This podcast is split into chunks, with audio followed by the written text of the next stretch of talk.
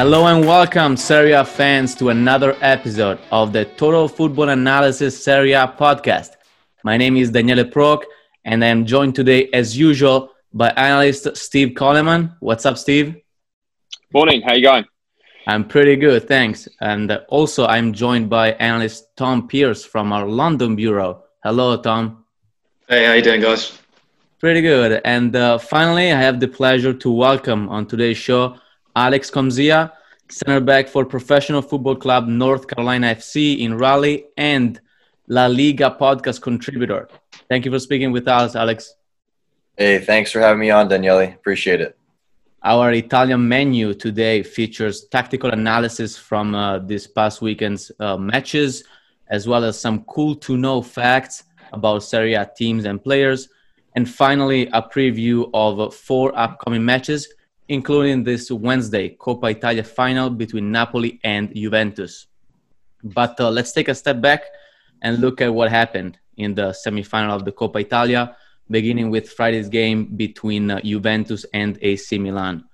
So, for those who didn't get a chance to watch the game, Milan began the game uh, knowing they had to score a goal at least to qualify, but they clearly took a defensive approach they were missing key players like Ibrahimovic and Hernandez. So what they did, they kept the team compact, uh, keeping close distance between their lines to avoid people, uh, players of quality like Dybala, to exploit that space, the pocket in front of, of the center backs. Juventus in turn began uh, the game pressing high, not letting Donnarumma take uh, short goal kicks basically the highlight of the game can be summarized in those uh, seven crazy seconds around minute 16 so first var awarded a pk to juventus due to a handball by andrea conti. Something rare happened. Ronaldo missed the pk actually donnarumma got his finger on the ball pushed it off the post and then the ac milan defense was able to clear it and it was on that clearance that uh, two players contested the ball. It was a Juventus center back Bonucci and uh, Milan striker Ante Rebic. I think that Rebic just lost his mind. He landed a lunging kick on uh, Bonucci's chest, and it was, was, crazy. It was crazy. It was showing a straight red card. High kick. I don't know what he was thinking. And I gotta tell you, uh, that awkward foul took me back to the 2010 World Cup final when uh, Nigel De Jong sunk a flying kick on oh, yeah. Xabi Alonso's oh, ribs. Reckless. Did you guys have like a similar deja vu moment?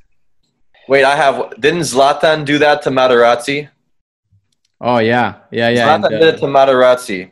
Oh, yeah, he didn't jump for that, did he? He just one foot right, right, right. in the And I think it was like 2010, 2011 season, and I loved it because I'm half French, so I hate Materazzi. So it, was, it was a highlight of. Uh, of For some reason, I love him.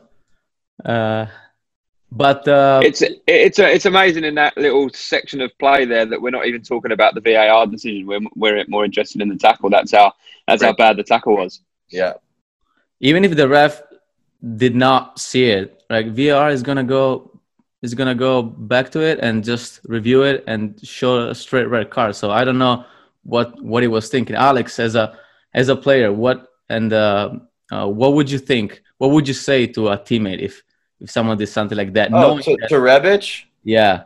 Look, it's just it's just lazy. You know, you can see it. You can see his where his eyes are. He's looking at the ball. He's so he's so ball oriented, and then he raises his foot up. He extends his foot. It's a lazy play. It's it's too late. By the time he sees the player there, his studs are up. You know, maybe he leaves it up there on purpose. I'll leave that up to interpretation. But it, it it's pretty dumb. I, I'd, I'd be really mad at, at him. I would I would tell him off in the locker room after. But uh, you know, the response was great by Milan. True, because um, AC Milan uh, they did struggle offensively, missing a man, uh, playing away. They had to put Bonaventura on top, and they had they clearly struggled with uh, uh, bringing the team up past uh, their own midfield because they didn't have any outlets. So for the entire second half, the music didn't really change. Uh, at some point, Juventus refused to keep pressing hard on the gas pedal, maybe because they they just wanted to drag the game to the 90th minute for that 0-0 draw that eventually did qualify them. Uh, but one of the biggest takeaway from me was that um, AC Milan showed really to be solid defensively. They had great defensive organization.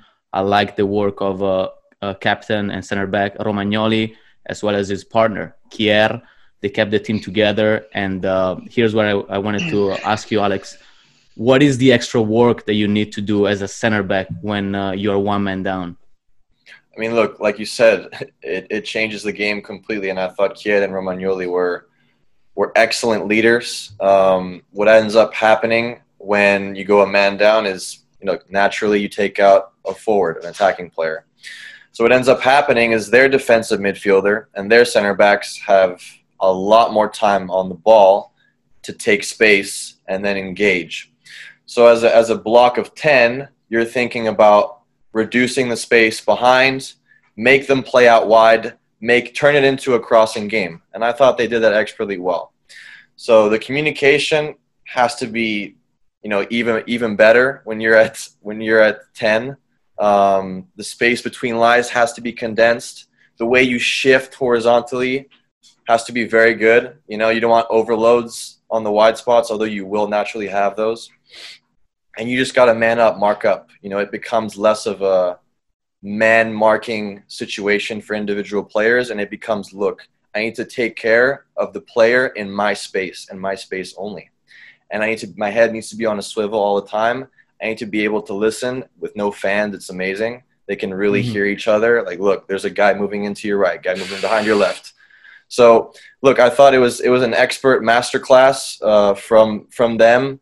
You know, it, it is unfortunate that you know Juve didn't really need that goal, so they weren't pressing as much for a goal as maybe some other games and situations. So, you know, I don't want to take anything away from them either. So, yeah, despite being one man up, I didn't really see many um, two v ones on the sides by Juventus. Right. I think the AC Milan was great at uh, at doubling up um, and I thought he they dealt with Ronaldo very well. I remember one specific play, Romagnoli had a Nesta-like tackle on Cristiano, and just perfect slide. And look, that's a big confidence booster, massive confidence booster. So, and after that, they they dealt with Kroos as well. I think Kjaer had a, a good chance too on a, on a on a I think it was a corner kick to get a to get a goal in. So yeah. You know, About that tackle, uh, he made Ronaldo kind of look slow. Huh? I remember that. A little bit, a little bit. Yeah, the animal, the beast, will be back next time. He's coming for revenge against Napoli. That's my opinion. Yeah, and uh, Steve. So I remember us talking about how Dybala um, was going to be key uh, in exploiting the spaces in front of the of the center backs in the pocket. What do you think went wrong for uh, for him this game? I don't think anything necessarily went went particularly badly. It just it just wasn't a great game of football. I think there's no there's no point sugarcoating it. The the sending off was well basically the end point of the of the attacking side of things for for Milan. They did sit deep to begin with, but you know when you when you're down to ten and you and you need a goal to to win the game, you're relying on set pieces and counter attacks to try and make the most of your chances. But what you can't do is is get further and further behind in the game. So I think the sending off suited AC, uh, uh, sorry, uh, Juventus um, in terms of they didn't really have to come and come and try and get anything from the game. So it's very passive from from them, I thought. And you know, I have to say I, I wasn't overly interested in watching after the after the sending off. I thought it was a, a pretty dull dull encounter and, and a typical game. First up, it, it was like a preseason friendly from my perspective. Yeah, AC Milan only had um, one uh, real chance, I would say, at the beginning of the second half. Yeah. When Bonaventura yeah. crossed the ball for Calhanoglu, the header mm-hmm. went uh, went just off for a yeah. Like, just a little bit. But besides that, they struggled. Even when the Leao came in, he, he's a real striker, mm-hmm. but you can tell that he was tired of running around right away because yeah.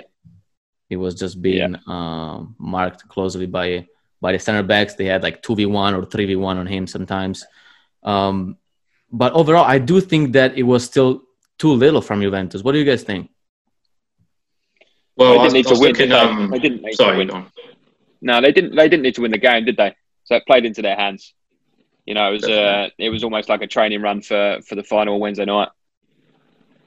True, but uh, sometimes the best way uh, to lose the game is not to try to win it. So Uh, I expected more from them. Yes, it's been three months. Yes, you have to find the chemistry back, but I don't know. Uh, when they went one man one man up, I said, "Wow, AC Milan is gonna get dominated now," and that really didn't happen. What do you think, Tom? Well, I was looking a bit at the the stats afterwards, and it was interesting to see that Ronaldo had nine shots, but none of them were of real value, as you say. Bonucci kind of um, kind of dealt with him well in that game. Uh, not Bonucci, oh, whoever the defender was. Sorry. Um, but yeah, I think he Ronaldo had nine shots and Dybala had six shots, but yeah, they didn't really create anything of true value. To be fair. Yeah, even the possession by uh, by Juventus was something like sixty-two percent, but I do agree that uh, it didn't seem like that. Uh, let's uh, transition now to the other game, uh, Napoli Inter.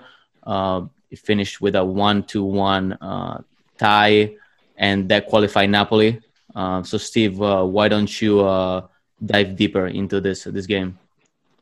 Yeah, thanks. I, th- I thought this one was really interesting. Um, it was a, certainly a lot more um, progressive than the than the first game on the on the Friday. But um, I think the biggest surprise first up was obviously Napoli leaving uh, Rui out of the side. Um, he's obviously been quite influential for, for them in, in that left hand side. So that was a bit of a surprise. But um, we spoke last week about Inter trying to win the game with their their use of their win backs and trying to get them heart of the pitch and I think in the first half we did see them be a lot more progressive with those win backs. Um, certainly, Ashley Young on the left hand side was a lot more um, dangerous from from wide areas, delivering balls into the box. Um, so, so that created one one aspect of the of the game in terms of Inter's Inter's um, threats. They certainly pressed hard at the pitch. Uh, their their passes per defensive action was down at six, with a 39% uh, pressing efficiency, which was which was really good to see them trying to have a proper go. Um, and also from midfield as well, their, their pressing from midfield was a, was a lot more constructive. Um, so I think the the goal the goal itself was was a pretty average one to concede. Ospina has got to do a little bit better from the corner, um, but he was brilliant for the rest of the game. I thought Ospina he, he certainly kept Napoli in it for, for, for large parts of the game, and um, I, the goal the goal that Napoli scored was was his his you know uh, catch and catch and clearance to to put them in behind and, and, and for them to score on the counter was a was a fantastic uh, and ruthless effort really. And I think Inter probably would be disappointed not to win the game. I think they created lots of chances um, and they did enough to disrupt Napoli and um, you know, Napoli's usual possession stats weren't quite as high. The midfield three only had 75, 72 passes between them in the entire game, which tells you how much they disrupted them in midfield. So Napoli spent a whole lot of time going around the pressure rather than through it, which is unusual for them. So, um, yeah, fascinating game. Napoli, Napoli, good, good for the result, but um, Inter will be disappointed not to not to get something for sure. Yeah, and I think that Napoli uh, definitely had a, a, more proactive approach if we want to compare it to Juventus. At least that's what I think. Mm. And back to your point about Ospina, for me, he was man of the match. Yes, he did mess up on that Eriksen goal slash uh, Elmas on mm. goal, but mm. uh, but he then made an incredible save on Candreva. He picked yeah. up the ball on the on the, the very same corner, and then he uh, sent Insigne on the counter attack which yeah. then led to Insigne assisting Mertens and then uh, scoring the one to one that uh, eventually qualified uh, Napoli. Hmm. Was a d- defensive nightmare there. Why? I forgot which which player was it. Was it uh, Brozovic? Who, who is who is there? Who turned his back the wrong way and the ball bounced and it went straight to Insigne off straight off the off the kick of Ospina. I forgot yeah. which player. Do you remember? I remember Eriksen chasing down uh, down Insigne. I don't know how they ended up being. It was just so unorganized, and uh, you know, look, I don't want to take anything away from that play, but it sh- it shouldn't happen. The ball shouldn't bounce and skip and then go to Insigne like that, like wide open. So, a lot of it was. It's, some, it's something they must have picked up on though, because it happened two or three times. Right, where, and it was, where, it was from, poor from footwork. Or, yeah, poor footwork, poor covering. You need more numbers, so they'll be disappointed, like you said, Steve. Uh, let me let me give some credit to Insigne because his first and second touch forward were just amazing. Yeah. Then put his body in front of uh, Eriksen, who was chasing him. Now Eriksen couldn't touch him because Insigne was in the box. So what what and then what he did is just set up really like a chocolate pass for Mertens, who arrived uh, full speed, and with a smile, he just pushed the ball in for a for the for the equalizer. And to equal the record, isn't he? Goal scoring goal scoring record, is that right? Yeah, yeah. He surpassed Hamsik and uh, Maradona, right? Yeah. Yeah. Wow, what a legend. he is a legend. Um, what do you guys think? Because we we broke down uh, the per, the performances of Candreva during this uh, the one of the previous episodes. How do you guys think that uh, Candreva did during the during the past game? I think he's so much better when it when the Inter get on the front foot and he can defend hard at the pitch. Gets him, it gets him in better positions when they when they have the ball. Um, yeah, I thought he was he was bright. Mate had a good chance. Uh, Ospina made a great save from a, from one he cut inside the box, and and uh, Ospina tipped it over the bar. So it certainly plays into his hands when Conte wants to get them hard at the pitch, pressing, and and uh, yeah, gives them that go forward on, the other side to Young for sure. Yeah, absolutely, and. Uh Let's transition to our section called uh, Cool to Know. So we're basically gonna give you guys some uh, fun facts about uh, Serie A, and uh, we're actually gonna stay in uh, in Napoli because Tom has some uh, incredible stats about fullback Mario Rui. Go ahead. Tom. Yeah, well, this week my uh, tactical analysis piece, which will be out by the time this podcast is out, is looking at the underrated fullbacks in Serie A. So the the six metrics I listed, which are important for fullbacks, he came top ten in five of them, which is pretty amazing if you think about it. Um, just a few of his figures here. He got he has um, 15 progressive passes per 90, which uh, kind of blows any other fullback out of the water in Serie A. And then he has a 64.84% defensive duel success rate, which is up there with the, some of the highest in the league as well. So he's defensively solid as well. And he also has 0.15 expected assists per 90. So he has that final third threat as well. So in all in all bases of the game, he's been excellent for Napoli this season, even though they have been fairly underwhelming. You know what? Even if you bring up all these stats, I struggle to believe that he is that good because, first off, it just doesn't seem like, and secondly, uh, Ancelotti and uh, uh, Gattuso never really consistently start him. Actually, Gattuso sometimes he puts uh, Hysaj, who's a right-footed uh, fullback, on the left side instead of it's playing Mario Because right? he's got something over 1,100 minutes this season, hasn't he? But it seems like whenever he's on the pitch, he provides some sort of value to the team. Yeah. Wow. Um, what you got for us, Steve, for uh, cool to know things? Yeah, it's um, mine's mine's about the the relegation um, situation. Obviously, people focus heavily on the top and who's going to get those European spots, but people probably won't know that there's there's eight candidates for three spots in the in the relegation battle right now. So there's two that are already likely to go down. So Brescia and Spal are, are pretty much down um, uh, in the bottom two, but only five points separate Lecce in 18th and Fiorentina in 13th. So there's there's a big gap or a big big number of teams that will be looking over their shoulder. So um, I guess one of the coolest stats, well, not from their perspective, but um, mm-hmm. when you take out set pieces, Spal have only scored 12 goals from open play this year. Um, so it's a that's a ridiculous stat when you consider 26 games uh, have been played so far. So there's a reason why they're down the bottom. But anybody from T- Torino downwards should be should be pretty concerned with with what they've what they've got to come. So uh, Torino have lost four on the bounce, for example, got themselves dragged into the relegation battle, but um, their poor form could be a big factor in them them potentially going down. So, yeah, anybody out there who's who's a bit bored of watching Juventus win um, most of the time, they should probably take a look further down the table. And um, there's some definitely some interesting games coming up that, that are going to take a big uh, impact on that relegation battle. Do you actually think that Torino has a chance? Um, is really risking relegating because I'm looking at the roster and wow, if they relegate, that's a huge disappointment. Yeah, it's mad, but I think they they're almost sleepwalking themselves into uh, into into the battle. Um, you know, the, the four on the bounce that they've they've got beaten, I, I think is a, is a real issue for them. Uh, the other one that might be in there is Udinese. Um, they've got to play five of the top six sides in their last games, as well as as well as the five teams around them. So so they could have a real big impact um, and could be another slippery slope for them for sure. But most of the teams down there are underperforming on the on the stats, certainly defensively. Um, and uh, it's yeah, it's going to be a, a, pretty interesting race to the bottom for sure over the next ten games or so.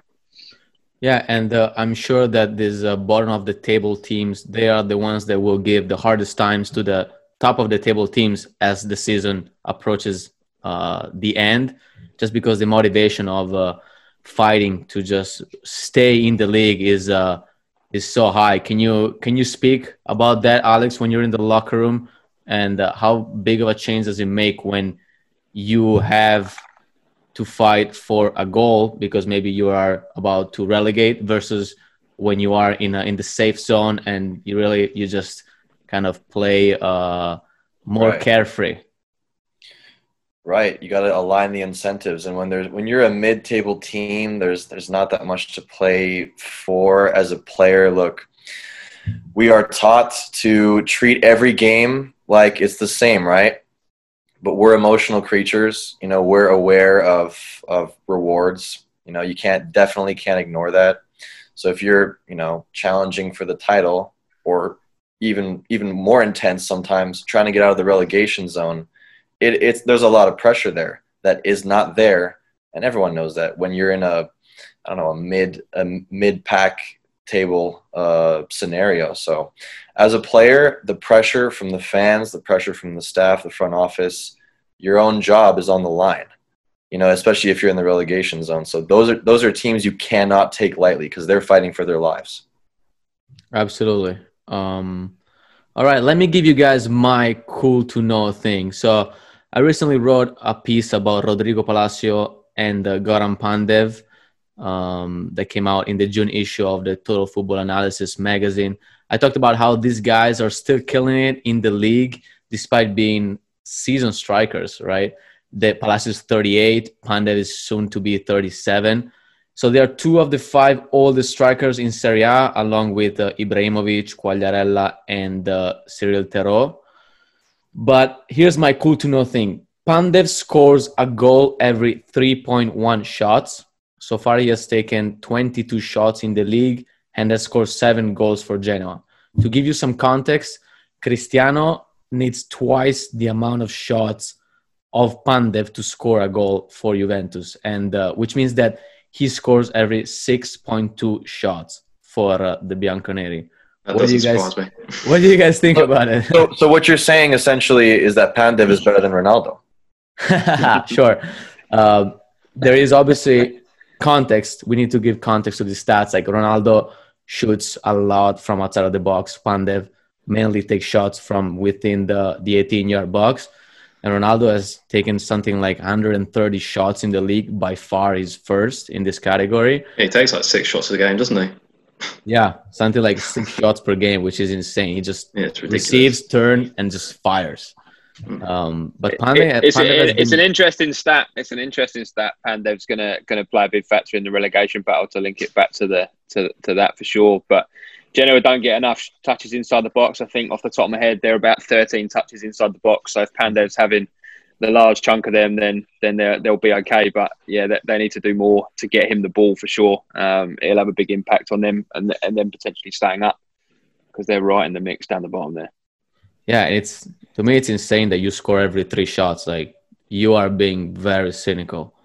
Um, okay, let's uh, move on to the preview games previews. So we are gonna quickly talk about Juve Napoli coming up this Wednesday, Coppa Italia final.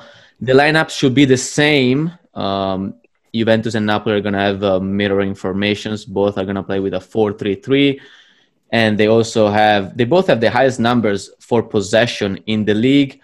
If i were to point out the biggest changes so we're going to have meret playing goal instead of ospina who is suspended and tom we're going to have your guy mario rui very likely starting on the left. That's good. Maybe we'll make an impact now that we've spoken about him.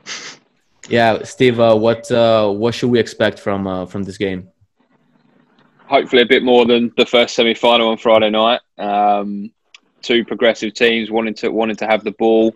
Two high pressing teams. Uh, if they both go after the ball uh, like they did in the, in their games over the weekend, um, a good tactical battle with some high quality players looking to make make a difference and, and be the be the uh, the the main man in the final. So yeah, I, would like to think Napoli in a one off game could could upset the the apple cart and and nick the win. Let me tell you, these two teams they hate each other a lot. Um, not just because in what was it three years ago they they really fought for the for the title, but also because you've had people like uh, Higuain, Sarri, who went from uh, Napoli to Juventus. Maybe not directly, uh, like because Sarri first went to Chelsea, but uh, Napoli fans are pretty uh, fired up about it. They don't like when uh, things like that happen. Obviously, they won't be able to attend the game, but it will certainly be um, an exciting one. Um, another exciting game is going to be Sampdoria versus Inter, and um, precisely, Steve, uh, what uh, what should we expect from uh, from this matchup? Yeah, this is this is one that's um, for Samp is a is a big one in, in terms of the relegation, the battle, and getting themselves off to a good start. Um, they're really interesting side. They lose they lose over half their possessions in the opponent third of the pitch. Um, they're one of the better teams in progressing the balls forward from from their own third and into the middle third. So um, their losses per per game is is higher compared to the rest of the league, but uh, they lose about 49, uh, 49 balls in the final third. So it'll be interesting to see how Inter counter that. Whether again they're going to come and press higher up the pitch, or whether they're going to drop off. But their ability, Samp, to move the ball uh, to the final third is going to be is going to be key in in that battle there. Um, the other really interesting thing about about them is they've only scored six goals in the first half of games so far this year um, against a, a, an XG of twelve point six. So that's meant they've had to play catch up a lot of the time. Uh, so if Inter do get on the front foot and, and nick a goal early, then don't expect uh, Samp to sit sit down and and um, and just just concede concede that uh, defeat. But uh, they score a lot of goals in the second half, obviously, but they're very slow starters. Um, so the other thing that's going to be an impact is is Inter getting the ball wide and delivering balls into the box. Um, Samp have got a real issue defending balls from wide areas because of the narrowness of their defensive block. So um, expect Conte to push the fullbacks or the wingbacks higher up the pitch and, and delivering balls into Lukaku into that into that central area. So yeah, interesting battle. Uh, will Samp sit deep and try and try and steal a point against one of the top teams? Will they try and get on the front foot early? Uh, will will Inter uh, press hard at the pitch and, and stop Samp trying to build out from the back. It'll be it'll be an interesting one, but yeah, hopefully uh, a positive result for for Samp and um, and get their get their um, their new season, if you like, off to a, off to a good start. Are we going to see Lautaro and Lukaku together again, or you think that Alexis will get some significant minutes because I think he did well when he came in against. Yeah, Napoli. I agree. I agree. I think he. I think he. He did okay. Um, yeah, Conte has already spoken about you know mixing the teams around, and, and if they did make the final, obviously on Wednesday it was going to be a real issue for them, kind of numbers wise, with the, with the games that they have to catch up on. So I think you might find that that Sanchez starts the game with Lukaku, um, with with Martinez off the bench. Uh, before uh, we move to um, previewing Lecce against Milan, Steve, give me a quick prediction of the score between Samp and Napoli and the Inter. Sorry. Uh, I'd like to see Samp win it uh, for my for my own personal uh, gains, but uh, I think it's a draw. I think it's I think it's a one-all draw. Fair. Tom, all yours. Yeah. So Lecce at home versus AC Milan. I think the only noticeable uh, injury might be Ibrahimovic. I'm not sure if he's ready. He wants to play, but I'm not sure if he'll actually play. If he does, it will be off the bench. Uh, the last match back in October was just after Pioli came in, a few weeks after he came in, and it was a two-all affair. Uh, was the man of the match there, uh, goal and assist in that game. I watched over the highlights today, and yeah, he just taking sh- shots from everywhere like he does and creating a lot of chances. Um, but I thought one player to note would be uh, Saponara. So he came in in January and made a you know a decent impact since coming in. Uh, his ex player, yeah, ex Yeah, yeah. So um, he has uh, one goal, three assists in three appearances for them. You know, which is impressive for a side who are 18th in the league and struggle to attack. But um, Yeah, it looks like Lecce are just going to try and attack down the wings, abuse the uh, fullbacks of AC Milan. Depends who AC Milan pick at right back, especially you know Conti or Calabria.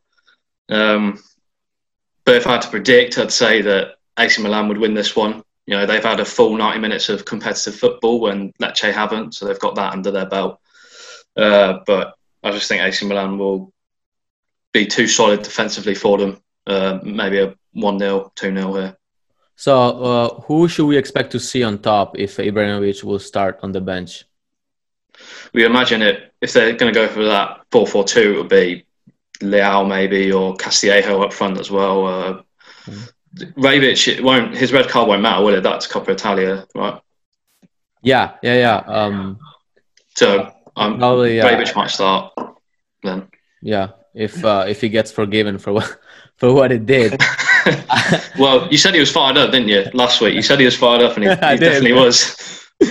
So, Alex, how how much harder is it to approach the Lecce game in the same way that AC Milan approached the Juventus game? Because obviously, you know you have a weaker opponent in front of you. So, how can you collect the same amount of mental energies to replicate the great defensive performance? That's a great question. I mean, when when you're a man down, you know, you feel like there's this sort of mental toughness and there's this, you know, we're not supposed to do it. We're not supposed to do this. So you got this new energy about the team. And when you're up against Juve, it, it's even more heightened. You're up against the best players in the world. The platform is just, you know, even even more heightened against Lecce, you know, it's tough. I don't I don't know if they're going to come out with with the same with the same sort of intensity, with the same sort of motivation on an individual basis. Look, I think the defenders will because you know that's that's kind of a trait of defenders in general is like you actually need to come out with that intensity or else you will get exposed. You have to get 10 out of 10 of your plays right or else that one is going to be a goal. You know, strikers, wingers, attacking midfielders, you know, if, if they can take some reps off, you know, I don't think it's as, as magnified. But, um, you know, I, I think they will come out and they will they will have a good performance because they will be encouraged of of uh, of the performance they had against Juventus. The morale is good. I don't see why they wouldn't come out with the same uh, motivation. But it, for me, it might be a player by player uh, case instead of a collective team case. Fair. Um, what's uh, will AC Milan concede a goal at Lecce, Alex? No. All right. Think... Disagree. Disagree. I think this is. I think this is a the the most boring game of the weekend. But I also think there could be an upset here. So most boring game of the weekend. So you're gonna almost make me not watch it, Steve. Like no, no, I would watch it for the I would watch it for the upset. But Lecce, Lecce sit the deepest of all the Serie A teams in the league. Uh, mm. Obviously, being in that relegation battle, so their their passes per de- defensive action is the is the highest. Uh, they sit the they sit the deepest, but they've also scored 34 goals, which compare, compares pretty favourably with the teams above them. So, yeah, don't don't expect uh, there to be um, there too many too many goal, goal threats at either end, but if Milan uh, sit and, and defend like they did on Friday night and, and be compact, then yeah, this could be settled by a set piece. And, and don't be surprised if Lecce nick something from this game for sure. I hope we're both wrong and we're in for like a thriller. eight seven. An absolute eight, thriller.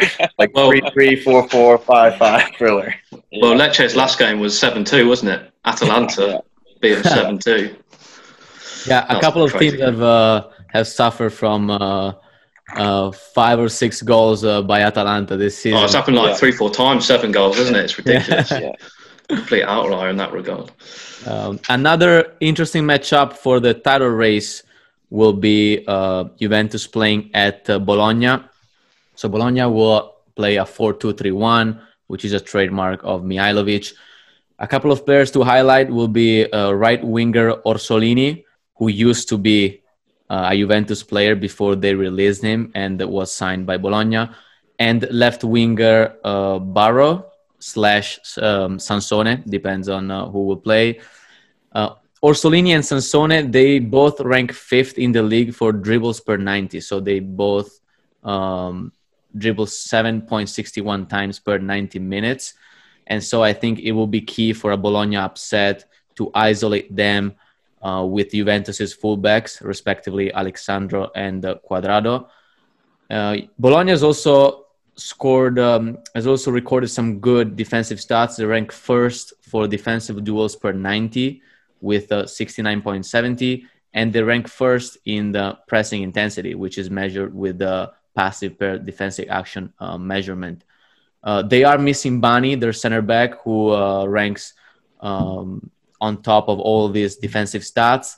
But uh, if they keep their composure defensively and if they get to isolate those those wingers, I think they there is a possibility for for an upset. Juventus, in turn, uh, we will see again Szczesny in goal, and Chiellini may uh, may uh, go back in the in the defensive line for uh, for Juventus. I know I see you, Alex, uh, uh, nodding, approving, approving. How much, how important is that to have that legend in the back to just direct everyone? Look, he he's so he's so good. You know, he doesn't stand out individually, but he he does all the right things, and I think the synergy between him and Bonucci is incredible. You know, together they are just Italian defense is the best for in the best in the world for a reason. Historically, and I hate to say that as as I'm a half French um, supporter, but um, you guys are experts at at the defensive game. Part of me wishes I would have trained there when I was a little younger and, and learned a little more from from the Italian game there. But Chiellini is just he's exceptional, exceptional left foot, exceptional leader, um, and I'm excited if he if he's back in. Yeah, uh, as a reminder, Chiellini uh, came back, uh, I would say, late February after an ACL injury. So I think that as football fans, we're all excited to see to see him back. Juventus uh, probably will try to possess the ball since they have uh, the second highest uh, ball possession in the league and second highest passes to the final third. But they will have, in my opinion, to show more initiative than than they did in the Coppa Italia game against AC Milan because relying on episodes is just not enough for Juventus. They have to dominate the game. What uh, what do you guys think? Yeah, agreed. The the more they can um, find Dybala uh, in that in those little pockets and, and get him on the ball and dominate that those areas, it gets Ronaldo close to the goal because he has to do less in, in that moment. So yeah, the, the more they can do that, it enables them to move up the pitch together and and uh, they can dominate large chunks of the game. Uh, if they don't do that, then then it's uh, a little bit passive from from their perspective. Yeah, and I also wonder if Sarri plays the same formation with the same three guys on top: Costa, Dybala, and Ronaldo. I wonder how fresh they will be. Uh, that's why I wouldn't be surprised if Higuain will end up starting that game. Uh, I'm a, personally a fan of Higuain, of the movements he makes in the box. Um, so having maybe Dybala do you think, do you think he plays Ramsey as well? Ramsey too, yeah. He he is not expected to play uh, this this Wednesday, at least from the the possible formation that I looked at. But I think that some rotation in the midfield will be good for uh, for Juventus because you know it's like we said multiple times it's the first these are the first games back. And um, sorry going back to Dybala I think we're gonna see if Higuain plays we're gonna see him more in that uh, trequartista role just behind uh, and, uh, Ronaldo which I love when they combine in the tight spaces. I think they're just deadly. Uh, well guys uh, that's it for today for uh, this week's Serie A show. Thank you for tuning in and thank you, Steve, Tom, and Alex, for your comments and punctual tactical analysis.